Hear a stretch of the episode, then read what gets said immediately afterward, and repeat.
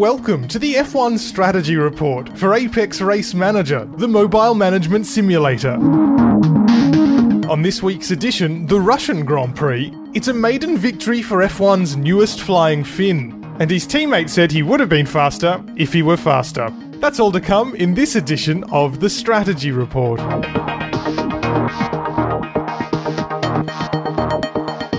My name's Michael Lamonato, and joining me this week from Crash.net is Josh Kruse. How you doing? Yeah, very good. Thank you for having me. I wish we could have had a better race to have you on for. I always feel regret whenever this is the case, but you know, nonetheless, we have to talk about it, I suppose. Yeah, it's not not the best display of Formula One, especially when they're trying to really push the fan engagement as well. So even Vlad was there. As yeah, now uh, standard. more than halfway through the race, he, he pops in, but he, he was always there to make that podium room very, very, very awkward indeed. Two Finns this time as well. I know. I felt felt very sorry for Sebastian. He was But it's great that the hotels are full in Sochi, though. But there was a race before that. In Yeah. fact, I mean, we can't even not mention here that the race was won by a first-time race winner, which is one of the most important things for Formula One, I think, when we have new winners. And it was Valtteri Bottas, a very popular winner. I think, Definitely. very popular in the paddock, as you know as well. Yeah. Um, Such a lovely and nice person. I mean, it's not like no one's a nice person who's winning, Mm-hmm. But you know, just to see someone break through and and get his first win, he was just so elated as well. You know, like Sebastian went up and patted him in the back. He's like, "This is your first one, isn't it?" He's like, "Yep, really happy with this." I like. Uh, I've took its time. Well, yeah. How many? It was the same with this race win. Same with his first pole uh, a couple of weeks ago, where he had to tell people it was his first. Like at Yeah. the pole when they You were just forget. radio, it was just like, "Well done, Valtteri. You got a pole." He's like, "Guys, my first one." Yeah. It's the same this time. It's Like, is that your first race win? Definitely, especially he hasn't won a race since uh, September in 2011, where he won his last Mm. GP3 race in his title-winning year in uh, in Monza. which is a good start and really goes to emphasize. I mean, he's been so uh, so very well hyped over this time in Formula One. Obviously, not had the machinery, which I think Sebastian Vettel noted after there. Yeah, definitely. Uh, so finally delivering on that promise. Yeah, and well, you're right. He was he was very well hyped because he even had a whole season off just to be the Williams test driver. Mm, He went exactly. from GP3 Championship. Yeah, he won that, Mhm. and then he went Williams test driver, and then straight into this race seat hmm Um, um, to partner Felipe Massa. and it wasn't as easy as perhaps some people might have thought it would be, given he joined Mercedes, three-time World Championship constructing team, so dominant over the last three years. He really had, even if it wasn't an outstanding drive, as we will get through. It was an extremely solid and consistent drive under um, the immense pressure of Sebastian Vettel, a four-time World Championship driver. Absolutely. Uh, and we'll get into exactly how that was because really it came down to, first of all, the start, as all good races, I guess, come down to in Formula One because he only managed to qualify third. And it seemed as though during qualifying, given Mercedes' silver bullet, if you like, has always been that qualifying mode, not having them on the front row, it almost seemed like it was all lost from that point. But he managed to rescue it with that with that first lap. Yeah, well, they had, a really great start off the line, as did Sebastian. You can't take that away from him. Absolutely no. Um, Similar but- starts, I thought. Yeah, they they'd very, both had very good starts, but Valtteri had the benefit of you know slipstreaming behind the Ferrari into that Mhm. long, long, over a kilometre straight into the turn Yeah. two, the notorious turn two that you know Mhm. provides so much action over the past Yeah. three years. Um, so he was able to you know dispose of the Ferrari onto his left and then just dive into the into the corner, and Mhm. you know he was set, and he had the pace in that first stint to to really you know put the hammer down and, and build that what four second buffer he had or Yeah, just thereabouts, which has been interesting because it was a complete reversal of roles in some respects. Because as much as we say that unusual this round, Mercedes wasn't able to lock out the front row, normally the opposite is then true in the race. Ferrari so far this season, very good race pace. We all remember Australia, Mm. similarly sort of straightforward affair, let's say, where Vettel was able to follow really closely Lewis Hamilton, whereas that wasn't the case here in Russia, where Vettel wasn't so easily able to follow, and that's largely down to Bottas's pace, but nonetheless, the race pace role seemed reversed. It was a very yeah, is exactly right. It was reversed, um, and it was a very weird race watching as well. I mean, a lot of people didn't enjoy that race. Um, It's fair to say. unfortunately, yeah. But it was a race of numbers. You know? I mean, and that's that that goes into another thing of you know how much data should be will be showing on the TV. But Mhm. if you if you have the app next to you and you're watching, you know, and you're paying that forty two dollars per season yes, to watch these numbers go round after lap. Um, you can se- you can see the lap times of the drivers, and you know, so Mercedes were quite comfortable, or at least Mhm. Bottas was in the first. Yeah. stint. you know, Hamilton was in his own world, Mhm. falling behind Kimi Raikkonen. yeah, and what, like you know, he, I think you know the pundits on the on the rate on the TV were saying, you know, he's he's in dirty air that he's not the car's not coping. He was he was nah. 1.5, seconds, Yeah. sometimes three seconds behind. and eventually Kimi. further. That's the yeah, thing. I mean, and there so- was yeah. and he was still having problems. So Mhm. it wasn't the turbulent air that was that was hindering that Mercedes. It was Mhm. something else. Like they've the chinks are definitely showing in the armor again. Yeah. Like, his last retirement was uh, Malaysia last year. When Yeah, exactly. effectively cost him the championship. hmm Um, but other than that, they're still been quite good. He, he went on to win every race after that. I think. Yeah. Um, now. His his car's like overheating. He, he's he's frantically radioing the team saying, "What's Mhm. happening to my car? It's overheating." Uh, you know, this is good, Lewis. Just try and keep it down. And hmm they've got nothing else to say because they, I don't think they themselves know why the car is overheating. Well, it's, in, it's really interesting because now we're seeing these Mercedes niggles, and some of them I guess we could describe as phantom niggles. I know Lewis Hamilton on the radio was saying things like the power's cutting in and out. I think he said that in Australia as well, and when he was asked after, he said, no, there were no problems with the engine. So whether or not there were, I guess remains in question. But these niggles, it seems, have actually been there for a while. I mean, we remember, you know, some of the Russia last year, I guess, was a good example as well, where Hamilton had uh, a water pressure problem, I think it was, Yeah. and meant he couldn't challenge Nico Rosberg. And normally, when Mercedes in the last three years have said, "God, that race was so difficult," when they dominated, and Yeah. they'd say, "We had all these problems," you go, "Yeah, whatever." Yeah, it's so hard to Mercedes." finish one two again Mm. but again. now that these niggles are happening when Ferrari's just there rather than 30 seconds down the road, they're actually starting to pay for them. So I wonder whether or not you, we've, and maybe even to a degree, Mercedes has taken the relative reliability for granted, and, and now that it's costing them, it's not so easy anymore. well, they've never been bulletproof anyway. Mm, I mean, exactly, yeah. Every season they've, they have run into some sort of trouble, but it's just Mhm. they've had that twenty second buffer over a race where Yeah. like no one's within an, an earshot of you know actually catching them and win- Mhm. going for a win. But now that Ferrari have just taken a massive leapfrog over, over Red Bull Mhm. and now are challenging and successfully challenging Mercedes, they've got no room for error. And you know when those errors do come, Mhm. uh, they've got nowhere to hide, and and Ferrari capitalizing and you know not shooting themselves in the foot with poor strategy choices like they have in the past. Yeah, and this race is a fine example. We will talk about Lewis Hamilton a little bit later, although how much more is there really to talk about a guy who finished 30 something seconds behind the leader? uh, but this is a race traditionally Mercedes has dominated. In fact, they led every single lap in the history of the Russian Grand Prix at Sochi up until this year. In fact, they almost did it as well in this race, were Yeah, it not for until Vettel came out of the pits and yeah, for some pit stop changes Yeah. there. But this really illustrates that strategy for Mercedes has become extremely important, as have those little reliability niggles, because there was this standoff in the first stint as to how the pit stops were going to fall, and Mercedes had to make a call that potentially could have cost them the race when they pitted Bottas more or less where they expected, lap 27, maybe a little bit later.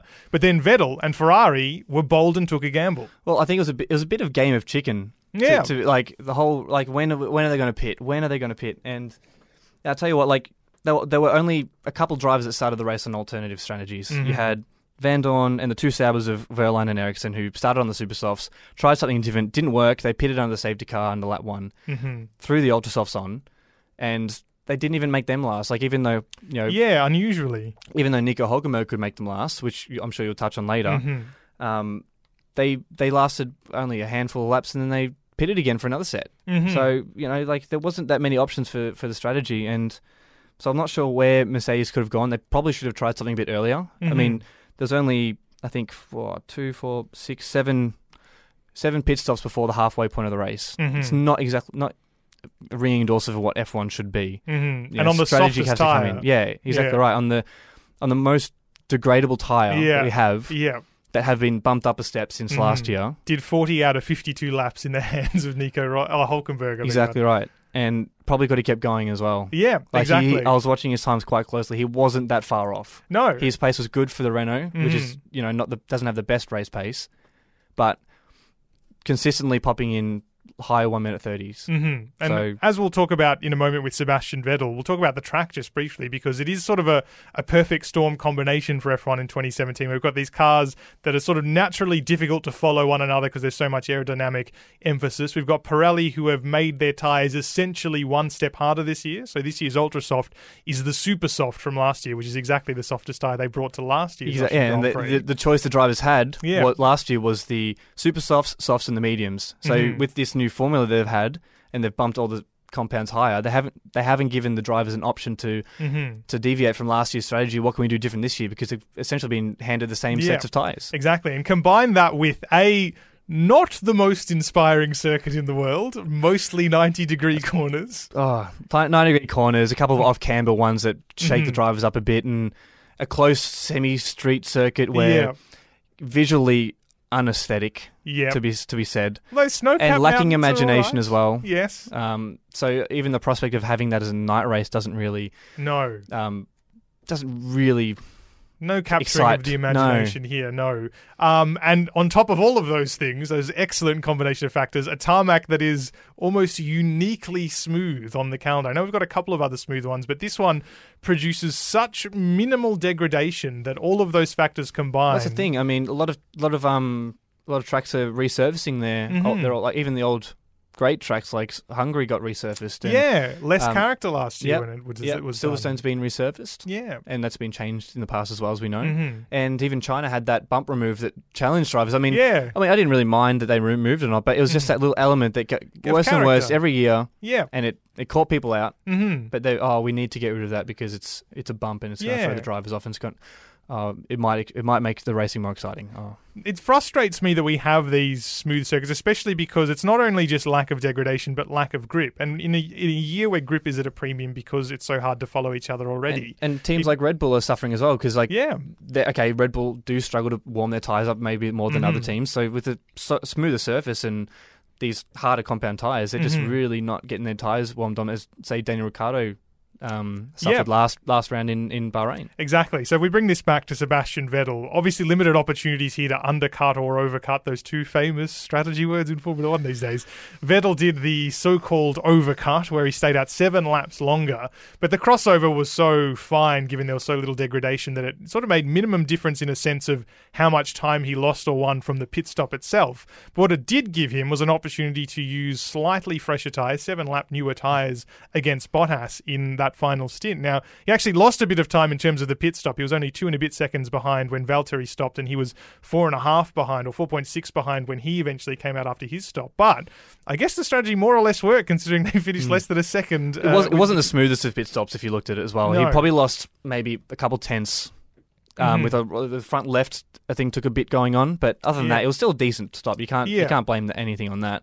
But they weren't really provided with like they, they didn't have many choices Mhm. um, to go for. So when you know people was I saw people tweeting, you know, he should be pitting now, he should be responding to Mercedes. I thought his ti his times were exactly the same as Bottas's, who yeah. had pitted. Mhm. Why would you like risk? Okay, we might Yeah. not get these tires turned on for some Mhm. reason. Say it might be a couple degrees cooler. Yeah, yeah. Why why would we risk that when he's consistently putting in one minute thirty eights or mid one minute thirty eights, whatever he was putting in? Yeah. So I was happy that Ferrari, you know, took a bold move. I think it paid off. Like they may have been able to pit one or two laps earlier to give Mhm. him that extra time to catch Bottas Mhm. in the lead. But either way, like even he, he's at the end, like towards the end, I, I couldn't catch him. Even even if Yeah. Massa held me up and I didn't like it. Which is a wonderful, like, sneaky extra Yeah. dimension to this race. The fact that, oh, a former Bottas teammate, did he help Bottas Ah, get a win? Bros for life. say? I know, right? Toto says he owes him beers. I'm sure he'll take that, given it's his essential second retirement year.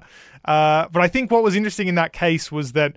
Um, yes, they bet on that uh, tire offset there, and we talk about whether or not they should have pitted that lap exactly. And it was really interesting to see the lap or two just before lap 34, which is when he ultimately stopped. Ferrari would they knew they were going to call him in. They called him in one lap, then they decided not to have him in because, and this is sort of a little bit of a glimpse into how these kind of calls are made. They were monitoring how far back Kimi Raikkonen was, Yep. and whether or not Vettel would put them in the unusual situation of having Vettel behind Raikkonen, but still be the more aggressive driver. Yeah, that, that that was the problem they faced. I mean, the Ferrari was like clearly the fast the faster car. It was Mhm. faster than Mercedes on the super soft tire. The ultra softs, I think Mercedes had the edge of them. And Friday showed that as well. Yeah. yeah. So I think they knew that as well. Like I mean, Mhm. we could say hindsight's twenty twenty, but I think they had the problem of Raikkonen. Mm-hmm. They, they couldn't clear him if they if they released Vettel behind Raikkonen after that fits up race over. Yeah. So they needed to keep him out. That's why you saw those dummy pit stops. Mm-hmm. Um, They were waiting for Raikkonen to have a, a slightly dodgy lap to Yep. give Vettel the breathing space You know, to pit. could be inevitable. You know, Yeah. some people could say. Well, I mean, but you know, to his, to it, his credit, to his credit, he, he did keep up. He only just got in front of him as well. Yeah. But and- you know, yeah. once once he had that you know extra uh, leeway, he had the clean air in front of him to to put those tires to good work. He Mhm. quickly caught Bottas. Yeah, and that's when those last 18 laps is when this race actually came alive. The gap didn't close quickly at first, but we talked about the pressure at the start of this show Yes. uh, that Bottas was put under, and it did show viscerally at one point. Massive lockup, uh, flat spotted his tyre. Yeah, his pace left. dropped off a couple of laps after that, and he managed to stabilise afterwards. But that was the moment where suddenly this was a, Yeah. a race. Battle smells blood. He's going for it. Yeah. Um, I think even Ferrari's pit radio, when they, they were obviously notifying Vettel the whole time, they said, look, he's going to make a mistake. You should go for it. They were very sure, Yep. which is. Oh, Uh, they're just yeah. giving Vettel confidence to keep pushing because it's Yeah. it's a you know it, it, he's he's still a rookie in a Mhm. in a big team. Yeah. I mean not a rookie driver, but in a big team, Mhm. he hasn't won a race yet, and that's the hardest one to win, your first one. Absolutely. So you know Vettel, I think Vettel was consistently catching him. He did a very good job of catching him. It was a couple of tenths per lap, and it was definitely Mhm. going to be there. But he sort of it sort of um plateaued a bit once he got to the one point four seconds, one point two Yeah. seconds. He could never break the DRS zone. hmm So he, he had he had big trouble to, to break that DRS zone and, and actually push for a challenge to the last few laps. I'm Mhm. not sure. Maybe there was a turbulent air. Maybe Well, yeah. maybe his tires just maybe he's had it. It was interesting to hear them in the green room, the cool down room just before the podium. They were talking Room about as they were going through the traffic. Yes, uh, they were saying even two seconds, you could hear them talking about behind a car. They were losing downforce and losing grip because, of course, yeah, we talked about Felipe Massa. There were other back markers as well. They had to pass in those last five or so laps. the The effect of that losing grip following a car was severe in Sochi, which really made it difficult. Even had Vettel just had him and Bottas for the last five laps, whether or not he would have been close enough to launch a pass on a car that was more or less of a similar pace would have been a question. Yeah, I mean he would have needed another five or six laps at least. Mhm. I mean he, he did catch him because of traffic, and that's Yep. part of that's part of racing. hmm But to in a straight line, the Mercedes still had it because you know you don't need your tires for a straight line. Mhm. It's still a decent engine, Yeah. still probably one of the best. hmm And there's two massive long straights on that Russian circuit. Yeah. Yeah. So to one to be able to get in the DRS zone and make it effective enough hmm challenge to slipstream. He got it off the start, but that's that's a start. It's a different situation. Yeah. Of course. So running into, I mean, I think when he did have DRS and they showed the graphic of how fast the cars were actually going, he was only Mhm. matching his pace. Where the DRS is meant to give you at least ten kilometers of an Mhm. advantage. Yeah. So it just shows that Mercedes still, you know, have a lot of power left in their in their Mhm. power unit. So I, I, I'm not convinced, and I'm sure Sebastian said as well. He's not convinced he was going to pass him anyway. hmm Very gracious of Vettel in any case, though, to Yep. at least give Bottas the moment, saying, "Look, he was the better driver of the day," and indeed he was, as I think we've covered now. That was The world great voted in the driver of the day as well. well, that means Max so lost much. out. Yeah, a rare loss for Yeah. Max Verstappen as yeah, well. he might have to recover in, in Barcelona. Oh yeah, I expect Top ten finish. We'll, we'll see to that. even a retirement consider it. Let's be honest. If we look elsewhere down the grid for other something, something to grasp onto in this race, some strategy, we did have Nico Hulkenberg, as we alluded to earlier, did 40 laps on the Ultra Soft. But even this was kind of, if you like, the same reason Vettel did. In the same way, Vettel lost two places off the, or one place, I beg your pardon, off the start. Hulkenberg lost two in what was an unfortunate way to begin, was a pretty good qualification for Renault, and spent the whole race on this unusual 40 lap strategy to try and make that up. And he, I guess he, it, it would have worked on any other circuit, I suppose. Yeah, well, that Renault is, is quite good in race trim. I think now. Like, I mean, it's not Mm. it's not it's not there yet, but they're scoring points now. I mean, you Yeah. think there's some last year. They were Well, one of them is. Well, one of them is, but I, I'm a bit more lenient on Jolyon Mhm. than mo- most other people. I mean, it's not he's not doing himself any favors sometimes with the crash in Mhm. Australia and, and even in Sochi. That was a bit of a weird one where he took the In curb quali. too much. I mean, yeah. Uh, that that's just a bit unfortunate and just a misjudgment. It But looks like a pressure error, I think. He's Yeah. aware that there's a lot of he pressure is, on but him now. but he's still got the pace. You don't become a GP2 champion and Mhm. fending off Stoffel Vandoorne, who's highly rated in McLaren, and- Absolutely. and, the F1 world as well. hmm You don't see him off in a GP2 championship for Mhm. nothing.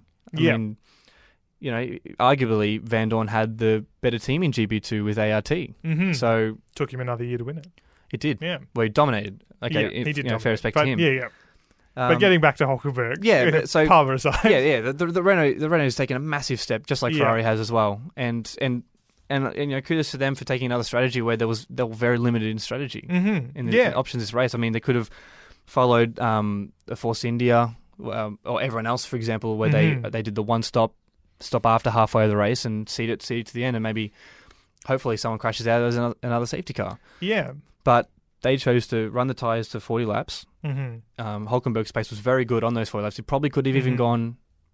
Theoretically, laps. He could have gone to the end of He the could have gone, yeah. But Yeah. you know, obviously regulations prevent that. Mhm. Um, but you know, he although you know, again, hindsight's twenty twenty. He could have finished. He could have uh, pitted three or four laps earlier, and then he might have cashed uh, Esteban Ocon Mhm. because he finished what two seconds Yeah, behind but him. He was, but he was really pressing him. behind Yeah, he, for most of it. yeah, he was definitely um, pressuring the Force Mhm. India. So you know, had he have, uh, stopped a couple laps earlier, he might have challenged. But you know, just kudos to them for trying something different in this. Mhm. You know, a bit of a uh, snooze fest of a Yeah. race. Well, it was so a kind speak. of race where you had to do something different to have any advantage because everyone does the same thing. Everyone finishes where they started, essentially, unless something weird does happen.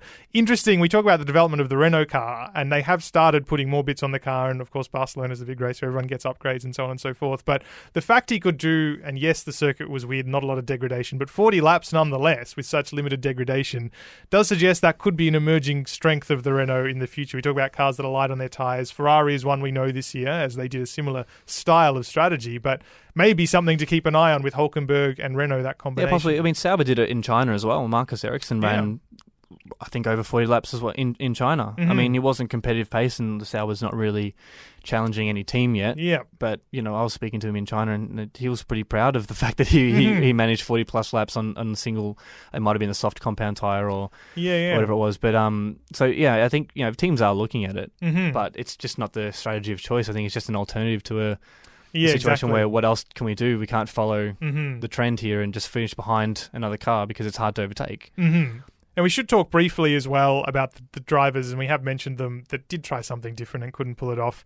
Uh, we always have to give them credit because they give it a go, uh, even if they're starting from the back, which enables them to do so. Vandoorne, Ericsson, Wehrlein all started on the super soft, only drivers to do so, which really, really showed how standard the strategies were here that no one else even dared to try.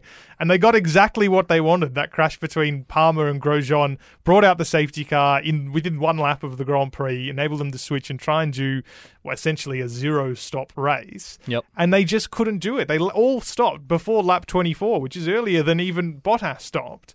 Uh, yeah, that that eh, oh, I don't. I'm I'm lost for words on that one Mm-hmm. because something something just didn't work. Obviously, Mm-hmm. I mean, McLaren's an exception. I think they're just trying to see the end of the race. Then Mhm. they're honestly not f- fighting for points. But Sauber, like, they need to be trying different things. mhm. Um, they have in the past, and it's it's worked. Like they just need to be there when things go wrong in the top Yeah, ten, which you know it, it did. Yeah, and, and Yeah. in Brazil last year when Mhm. Felipe, you know, sold his own seat by getting the Yeah. getting the points in Brazil. And I suppose as a final note to this race, we can give brief mention to the drivers that could have done more, whether their fault or otherwise. We've mentioned Hamilton, who simply said if he had better pace, he would have been further up, Yeah, I think Can't a lot argue of, with that. Yeah, I think a lot of the other drivers would say the same thing.